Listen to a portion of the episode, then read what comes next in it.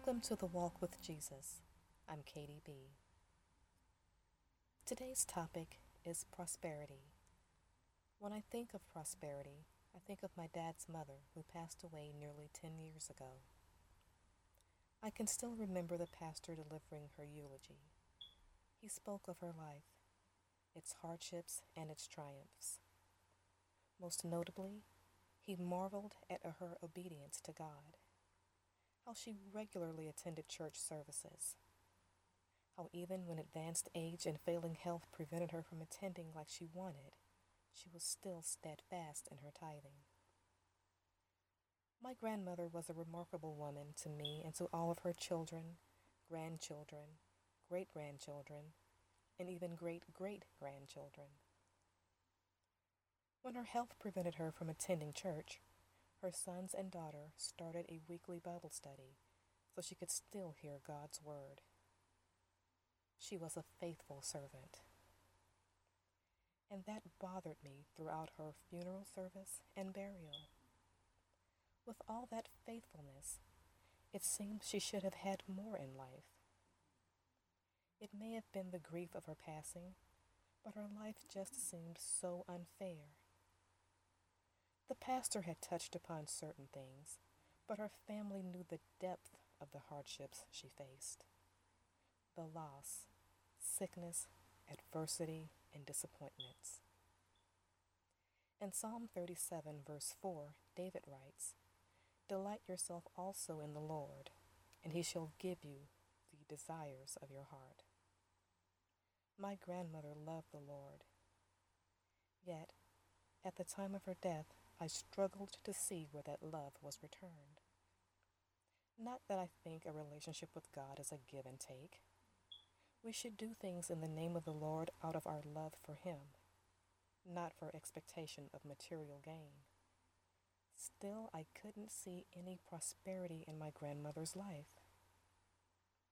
At the time, it seemed she lived and then she died. In the following weeks, I prayed and asked for understanding because it troubled me. What was I missing?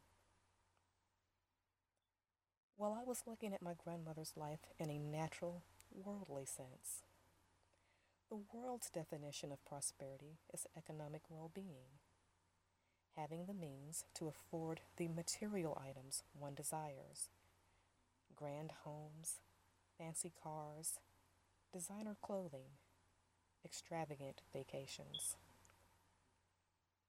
If you reflect upon my grandmother's life in that sense, then she wasn't very prosperous. In fact, she wasn't prosperous at all. She didn't own a home or a car, and she didn't have a big bank account. It wasn't until after much prayer and meditation that God enabled me to see my grandmother's life through a spiritual view. My grandmother was born in South Texas in the early 20th century. She had a love for education, but the conditions of the times restricted her from advancing beyond the sixth grade. She married, and she and her husband began their family, as were the social norms of the day. But this was during the Great Depression. For those who are not familiar with this era of American history, either through direct experience or written or verbal history, times were hard. It wasn't a matter of not being able to afford the things you wanted.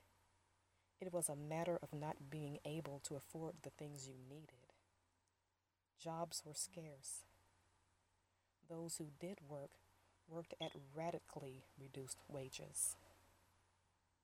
And here was my grandmother, newly married and with a young family. She had a chronic illness. She suffered the heartbreaking loss of a child. And she was a black woman. I am sure the odds appeared insurmountable. After she became a relatively young widow, there had to be days when she wondered, why me? Days when her resolve was shaken and she felt that the pain life had dealt her would be all she would ever know. But what man considers the end, God shows him it is actually the beginning. The Lord was with my grandmother, and her faith and love for Him restored what had been shaken. She instilled her love of God into her surviving children. She guided them into maturity, was proud to see them receive the education she was denied. Her sons served in the military. She watched as her boys became professional men and her daughter a professional woman with families of their own. Her daughter was blessed to marry a man who welcomed her into their home and treated her as if she were his own mother. She watched her grandchildren grow. When the end of her life was near, her children rallied around her, caring for her. She was never alone. And when the Lord was ready, he cleared the path for her to pass peacefully in her bed, surrounded by those who love her. After looking at my grandmother's life through spiritual eyes, I was finally able to see that she was richer than the most affluent men because she was prosperous in the ways that truly matter. She was blessed with a long life, a loving family surrounding her, and comfort and peace in her later years. The desires of her heart were fulfilled. I don't think there is anything wrong with wanting nice things, but remembering my grandmother's life, I now realize it shouldn't be the only focus. One's self worth should not be dependent on one's net worth. Value shouldn't be placed in things that can be easily taken away. Cars are repossessed. Families are evicted from homes. Money is stolen. If your self worth, value, and identity are ingrained in your material possessions, what is left if they are taken away? On the flip side, if you have money, cars, and homes, what joy are they if there is no one to share them with, no one who cares for your well being, no one to love? That would be an empty existence. Instead of chasing after things that can be taken away, store up spiritual treasures by being faithful to and obeying God's word, having a charitable heart, and loving others.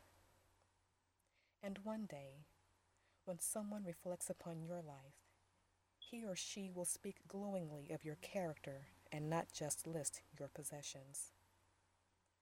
Thank you for listening today. Until we meet again, may the Lord's blessings continue to rain upon